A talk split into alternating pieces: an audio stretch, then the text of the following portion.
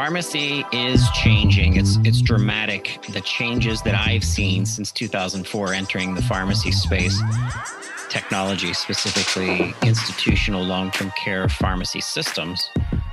And in 2004, we were really focused on provider status and we weren't focused on the opioid epidemic from a pharmacist perspective, understanding that most of those patients suffering with OUD were probably comorbid, where they're suffering with some other mental illness, depression, diabetes, hypertension, something. So much has ex- accelerated in the last five years for the opportunities pharmacists have, as well as organizations have, to make changes, uh, to couple and to embrace technologies. Uh, we all know telehealth with the pandemic right now is completely booming processes to care for patients from the hospital system to home care are now being coupled, and pharmacists are leading those processes and policies and development of how that happens. I've talked with so many independently owned community pharmacies and how the handholding between health system and community pharmacy has accelerated. When we talk about these kinds of changes, we need people in our organizations, when we need people in the industry to help guide us in developing innovative strategies, accelerated strategies, so that we can keep up with the demand that's coming. Because the key word in what I'm explaining to you, listeners, my dear Pharmacy Podcast Nation, is the world of this vaccine coming that's going to really I believe, be another level up for pharmacists in leading healthcare and communities. My name is Todd Eury. This is the Pharmacy Podcast Nation. This is the Pharmacy Podcast Network. I have a special guest today that we'll be talking with Dr. Kimber Booth. She's an innovator, she's a connector. Now on the Pharmacy Podcast Nation.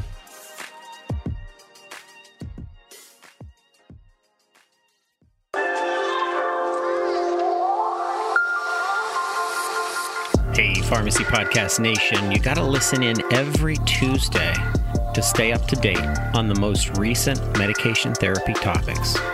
Game Changers creates awareness about pharmacotherapy and clinical practice changes that can significantly impact pharmacy practice. Every Tuesday, a new episode of Game Changers is published on the Pharmacy Podcast Network. Thanks so much for listening. And always remember the pharmacist is the hub of healthcare.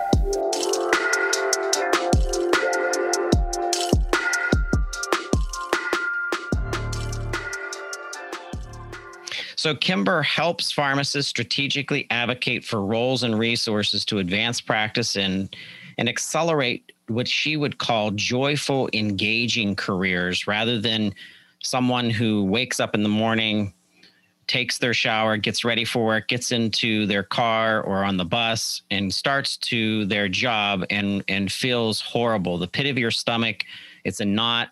You're feeling nauseated because you don't want to go to that environment. That is not what we want for pharmacists.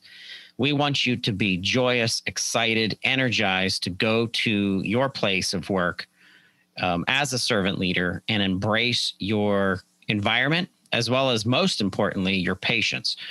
So I always look for people to join the Pharmacy Podcast Network to give our listeners more advisement and more leadership in their roles, which ultimately impact patients. So I want to welcome to the Pharmacy Podcast Network Dr. Kimber Booth. Welcome to Pharmacy Podcast Land. Thank you, Todd. It is fantastic to be joining the Pharmacy Podcast Network and to share my mission and vision for the future of healthcare and pharmacy practice. Thank you so much. And and the reason that Kimber is so key in in growing the network because I don't stop. I'm constantly looking for other facets of the industry to embrace and build out. We have focus on women in pharmacy. We have focus on senior care, community pharmacy, PBM reform, um, Dr. Madeline Acquiano uh, concentrates on residency. Dr. Tony Guerra concentrates on residency and really coaching how to write letters, how to get your interview in line. So when you and I started talking, uh, Kimber, I got excited because your background is in health system in the Pharmacy Podcast Network, especially with key partnerships like we're um, going to be uh, rolling out Omnicell's podcast on this network specific for health system.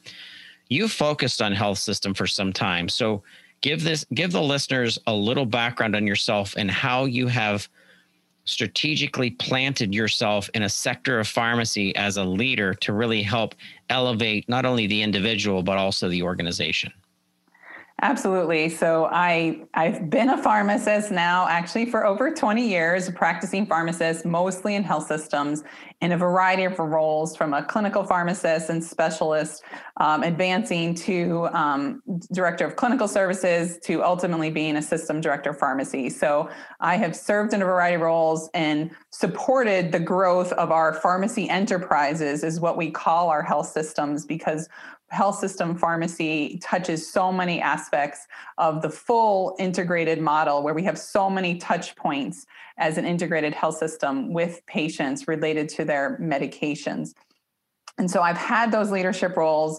I did also spend 10 years in the pharmaceutical industry, and that has also fueled my interest for strategic innovation. And so I was able to take some of that learning and apply it to health systems where we know that historically pharmacy is always trying to do more with less.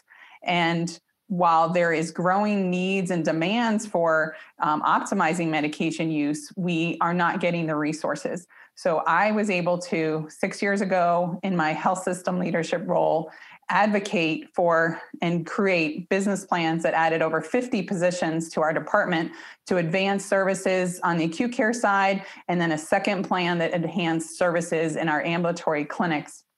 And I've continued to do that over the last five years for the health systems I've worked for, as well as through now my entrepreneurial efforts. My motto is pharmacy can do more with more, and it is my goal to help increase the demand for pharmacy staff, both pharmacists and technicians, to enhance pharmacy practice and ultimately address the quadruple aim to improve patient care, improve patient engagement, reduce costs, and improve provider engagement. Kimber, what does it mean to be a connector coach? I've seen this on your website, I've read this about you, you've talked about it, but share this with the listeners. What does that mean to be a connector coach? Yes, and so I definitely call myself a, a connector. Um, it, it, came, you know, years ago. People just that's what they called me from uh, my mindset of how I looked at things, and it was always important for me to connect the dots of what we were doing to make sure we were working on the most important things that would drive both our business and our outcomes for the patients we served. So that always stuck with me that people just would would say I was a connector. It was just a terminology that was used. And so I always speak in my leadership roles about connecting the dots and always going back to what is our mission and vision? Then what strategy do we create? How do we support our development of our staff and our team and ensure we have the right resources to achieve all that and ultimately that we're able to execute on that? So when I say I'm this strategic and connector coach, I am trying to teach people those um, the knowledge and skills and competencies that support that. So again, that is why I've used that term. It is ironically why, um, after I had so much support from that, and a few years ago when I was recognized in Connecticut with the Meritorious Achievement Award through the Connecticut Society of Health System Pharmacists, because of some of these business plans, uh, and I had this in my in my um, documentation about being a connector, and and the audience really loved it. And so that is really why I, have used that term more and more in my business. It is actually why my logo for my business has circles, uh, which are the dots that I'm trying to connect and, and help people serve. So I want to help other people, you know, be connectors because they can be effective at connecting and uniting the people, knowledge, and resources that we need to be successful in both our professional and even in our personal lives um, to bring that additional energy and clarity that we need to excel. What do you think the number one barrier to a health system pharmacy department is in really being able to set the bar for patient care at bedside, but then after that patient leaves to ensure that they've continued their therapy so that they're not coming back to the hospital and blowing up costs and possibly even uh, getting even sicker because there there's no adherence. What does a health system pharmacy have to embrace and or adopt that they didn't 10 or 20 years ago that's different today? Because it's much more holistic. It's much more 360 degree care. But what are your ideas around that yeah, the biggest word that comes to mind with that, and it's something I promote a lot, is is accountability. And so I think it is this thinking of the pharmacy enterprise and all of the touch points that that patient has and ensuring that the pharmacy department is taking accountability for any time a medication is being used prescribed administered within our health systems and supporting the patient when they're using those medications at home. So to me, it's described in that word of accountability you know, and historically, um, we've definitely seen some of this, but it's maybe been just on the focused acute care side. And there's been increasing changes to focus on the high risk transitions of care and doing the follow up visits afterwards, as well as optimizing the various other locations where our patients are getting their medications from, whether it's a specialty pharmacy, a home infusion pharmacy, or an infusion center, or you know regular medications they're getting from their community pharmacy. Um, it's ensuring that all of that is a safe and integrated process. And that is part of the reason why i have enjoyed working with health systems is because there is support for some of that integration because of the access where we do have more team members em- employed or you know based in our ambulatory clinics working directly with those providers and being fully integrated and practicing under collaborative practice agreements it does help with the the flow of information. But in addition to that, we do have to partner with other physicians and pharmacists that are outside of our health system to ensure those safe transitions of care and the communication of information. So, so for me, it all goes back to accountability. And then my other big topic is is the resources. So I do think that we have to maximize and not do more with less. We need to do more with more to establish this and justifying the additional roles that we need to ensure this accountability is, is critical. And so typically, maybe health systems would not have focused responsibility on some of their integrated clinics. But how can we ensure that we as pharmacists are responsible for the medications used in ambulatory clinics and the meds that are being prescribed and not just in the hospital acute care setting?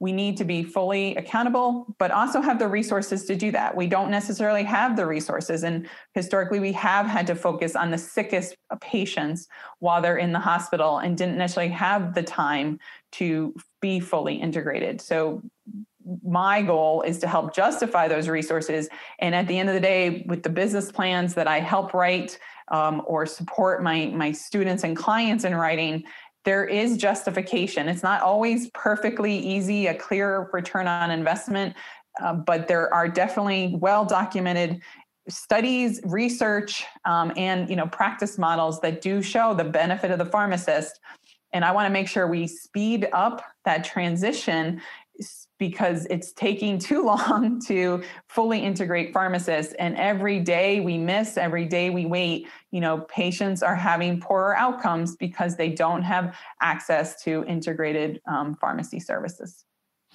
I couldn't have asked for a better transition to this next question uh, kimber. You're you're getting me excited for multiple reasons. Just the fact that you uh, see this in a very strategic manner and you have plans for these health system organizations to methodically put things in practice to really um, push them forward and get them connected with the community in ways that they're not. You know, back in when I was younger, and now I'm starting to feel older. The more that I podcast and interview, the the hospital was not connected with our community pharmacy. It, it, the only way that the only way they were is they'd send the prescription to them. That was it. It was a very transactional relationship.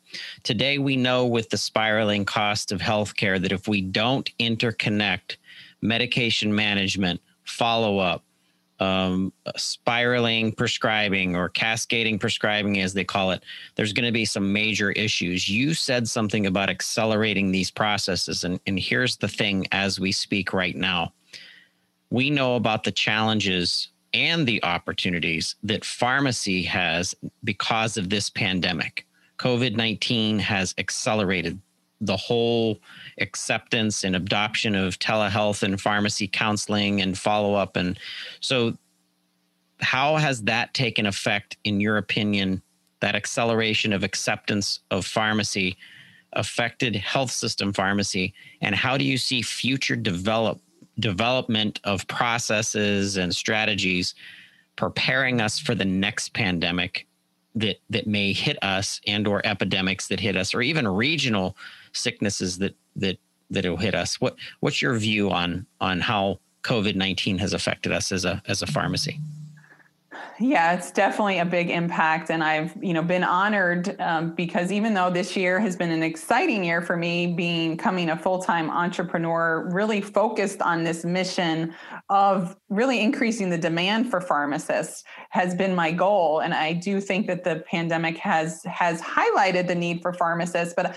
I also think there's been some challenges too, where because we're still not always recognized, there are some challenges. So um, at, at, at baseline, though, I have been again blessed and honored to be able to work with some of the clients, consulting clients that I have, working with them on their COVID response plans. And even though I'm no longer a direct director of health system pharmacy, I have in my consulting role been able to help um, and do have some articles coming out on on how we've worked through these initiatives definitely the telehealth has been very positive. So I think that when my goal is to ensure that we have one pharmacist for every three primary care physicians and you know one pharmacist dedicated to every um, five or so specialists in our ambulatory clinics you know that is a challenge when it, when the locations of your clinics i mean health systems can have 250 300 500 clinics associated with that health system and they can be spread out you know across a state across multiple counties and having the requirement of kind of going and going to those clinic locations can make it difficult and the the advent or the adoption, I should say, the faster adoption of telehealth has been critical to establishing the, that model where the pharmacist is still integrated through the electronic health record and having a virtual visit with a patient um, from a variety of locations. They can serve more clinics and serve the highest risk patients without having to be there. So I think that's huge. And I see that as a huge benefit um, for sure. I think that um, overall, pharmacy has been a little, I think, underrepresented in the media uh, during the pandemic. And while we do see the role, we've had very few interviews happen at, in the media with pharmacists. So I would love to see more advancement of that in communicating because we know that within our health systems, in our communities, we are serving a major role to assess patients, get them the right care that they need, and address all of the issues that have come up during the pandemic whether it is making sure in our health systems, especially they've had to deal with drug shortages, um, the higher acuity of patients and surges of patients, the management just deciding what drugs are we going to use for treating COVID and, and assessing and analyzing all the data that is coming in every day to say, okay, one day we're using this med, no, the next day we're not, because new data is coming in all the time, and we want to do the most um, effective therapy that we know. Um, but that's been a challenge and an opportunity, and where I do see we have raised the bar. Where I do see some challenges and where I've been disappointed is I know that health systems, because of lower, um, as health systems made the decision to stop doing elective surgery so that they had bed space for um, increasing volumes of patients with coronavirus, that is negatively impacted the finances of probably every health system in this country. And without having full support from the government, there are challenges and decisions that those health systems are making. And it's been unfortunate for many of them. And I, because of my roles with my, my regional, my state, and other roles and my consulting clients, I do talk and work with health systems across the country. And so in the Northeast, where they had the major surges, they were underwater and having to staff up really early on, you know, New York, Connecticut, and we all know how how that was um, shared early on. And but other states during that period of time had to furlough and stop. And for me that was such a disappointment because as i i know that the data shows my opinion is that pharmacy is doing more with less. And so during a pandemic i really wish we had taken that opportunity rather than hospitals furloughing pharmacy staff like where could we do the services we really want to be doing? We may have less patients in the acute care setting but there's still so many patients that have needs.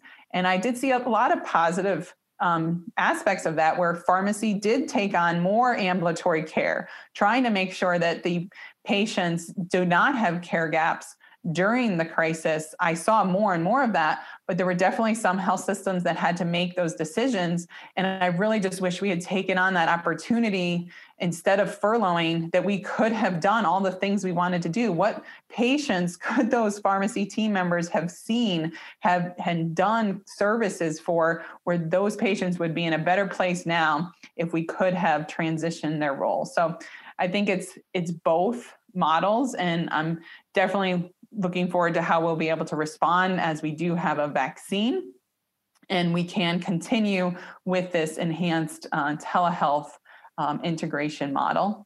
Uh, and again, on the acute care side, I, it definitely was key for me again in showing folks that we do need staff and most of these hospitals that went through surges saw huge increases in their icu population and making sure that leadership teams know that while the overall census of our hospitals may have been down the acuity and illness of these patients who are there for 20 30 days in icus way more icu patients than they normally have 150% 200% increase in icu patients helping support each of those ICU patients is like caring for several floor patients and making sure that our leadership understands that while the total census may be down, we still need to resource our staff to support all of these critical needs. So, again, bottom line is it's twofold, very positive in many ways, but still has revealed um, long-standing, I think, beliefs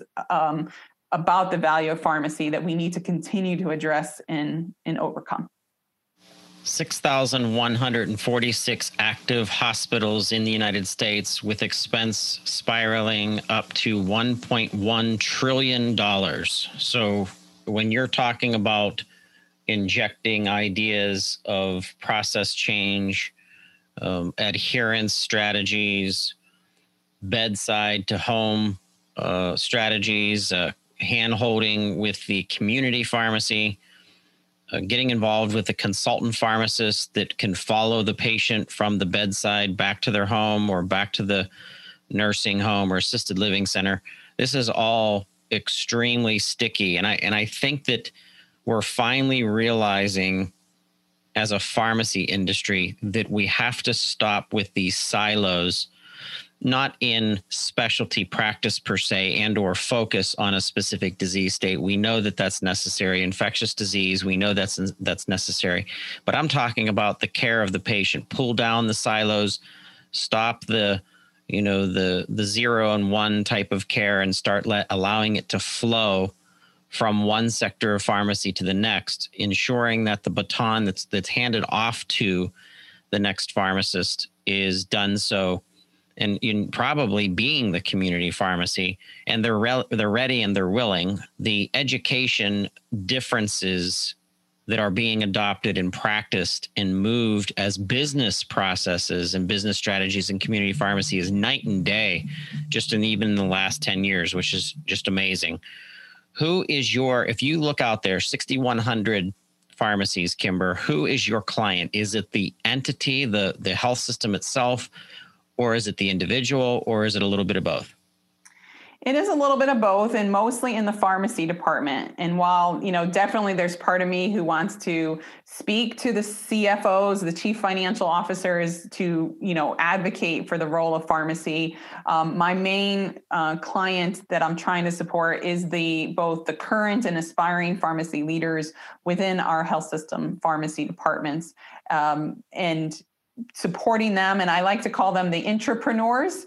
And you may i know you've talked uh, that has come up in other podcast episodes on the pharmacy podcast network where um, it's in supporting the innovation and entrepreneurial behaviors within our health systems within our organizations how can we practice those entrepreneurial be- behaviors and so I do support both individuals through the one on one coaching that I provide, or when people do decide to take my course, um, my online course, which is called Pharmavation for Pharmacy and Innovation, where I teach some of these skills in a facilitated model. Um, I'm also trying to support my, when I do consulting, I'm usually, you know, the chief pharmacy officer or pharmacy director is hiring me to help them with an aspect of their strategic planning, a need to do a business plan or help execute on a business plan.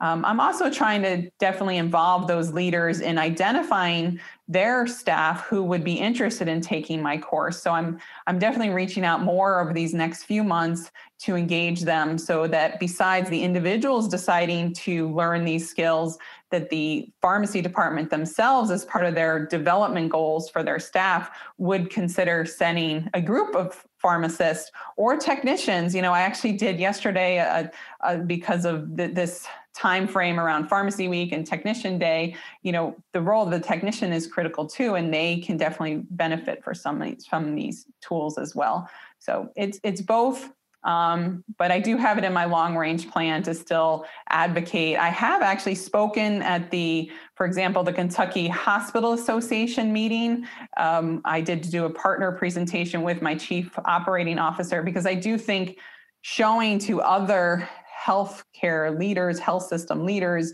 the value of pharmacy is critical. So I will continue to to advocate and do those kind of talks. But my main customer that I want to support is the pharmacist and helping them to be bolder, to advocate for resources, so they aren't stuck having uh, knowing that they could be doing more if they just had the right resources and when I when I use the term resources I you've mentioned some technology and when I do talk about resources, while people and getting more people to do it is critical, getting the technology to do it as well, you know, so making sure we have the right technology for telehealth, dispensing, all the the potential electronic health record interoperability and sharing of information all of that is critical for us to also justify to ensure practice um, advancement Yes, the glad you mentioned pharmacy technician. That role is expanding and changing because that needs to backfill what pharmacists are now going to be doing. Much more hands-on, much more follow-up, much more consultative. It's very exciting, especially when we start seeing pharmacists going into primary care offices and becoming a, a cycling uh, consultant to the primary care and saying to the physician, Give me your sickest of sick, the ones that are on the most medication, so that I can sit down with that 20% of your patient population and do a medication review to catch something that you might uh, not have caught just because of how busy you are. So I think that these roles for uh, pharmacy in the health system space, and I think of several of our um, of our podcasters, Dr. William Amarque, is in health system pharmacy. He always is tweeting about what's happening in his health system and how he's making an impact. Dr. Madeline Acquiano, um, in as as the Lux pharmacist, she is amazing at understanding how her care and suggestions to other providers, to the nurses she works with, to the dietitian that she works with, to the physician that, that are there, and the respect that is now flowing, and I'm not saying it's a perfect world. We know it's not a perfect world, but the respect now that's coming from the physician and the nurse practitioners and the the floor staff for the for the pharmacist, it is changing. I can I can definitely see a temperature change and more acceptance of that. And uh, pharmacists are advocating for leadership roles now in those health systems. So I think that you're going to be able to accelerate some of that energy as well as giving them direction in how to do it. Because you went to pharmacy school you went to six years eight years of experience in in residency and, and what you did and working with and and now it's time to elevate your career and your impact to the organization that you are part of reaching out to Kimber Booth is going to be part of that strategy. I am so excited, Kimber, that you have joined the Pharmacy Podcast Network so that we can get your messaging out to more listeners, understanding what you're doing to help them ultimately help patients because this podcast network it, it's really it's about the patient it it i feel like i'm a domino player and the dominoes that i'm setting up are purposely designed for the pharmacist but when that domino falls and you catch it as a pharmacist, as a listener right now, you're jogging, you're in your car right now, you're listening. These programs are purposely designed to elevate you as an effective healthcare provider. You are a provider. Don't let anyone tell you any differently. You've been a provider since the beginning of pharmacy. Um, and and I'm excited, Kimber, that you're part of this network, and we're looking forward to um, upcoming episodes. As a connector, your show notes um, are very important. So we're going to have an ability to reach out to Kimber and to ask questions or network or getting connected with her through LinkedIn. But regardless, we want to accelerate your messaging, Kimber, on this platform, and, and we can't wait. Thank you, Todd. It's an honor to be joining the network and appreciate everything you've done to advocate for the profession of pharmacy. I've gotten so much value from the network, and I'm so pleased to be able to, to share and support your listeners to advance practice to show that pharmacy can do more with more. Absolutely. You're listening to the Pharmacy Podcast Nation. We were talking with Dr. Kimber Boothe. She is the connector life. She is a connector herself, a strategist. Please reach out to her, learn more about her, connect with her on LinkedIn. Uh, once again, all in the show notes. And if you want to look her up, it's Kimber, K I M B E R, Boothe, B O O T H E dot com. And as always, we thank you for listening to the Pharmacy Podcast.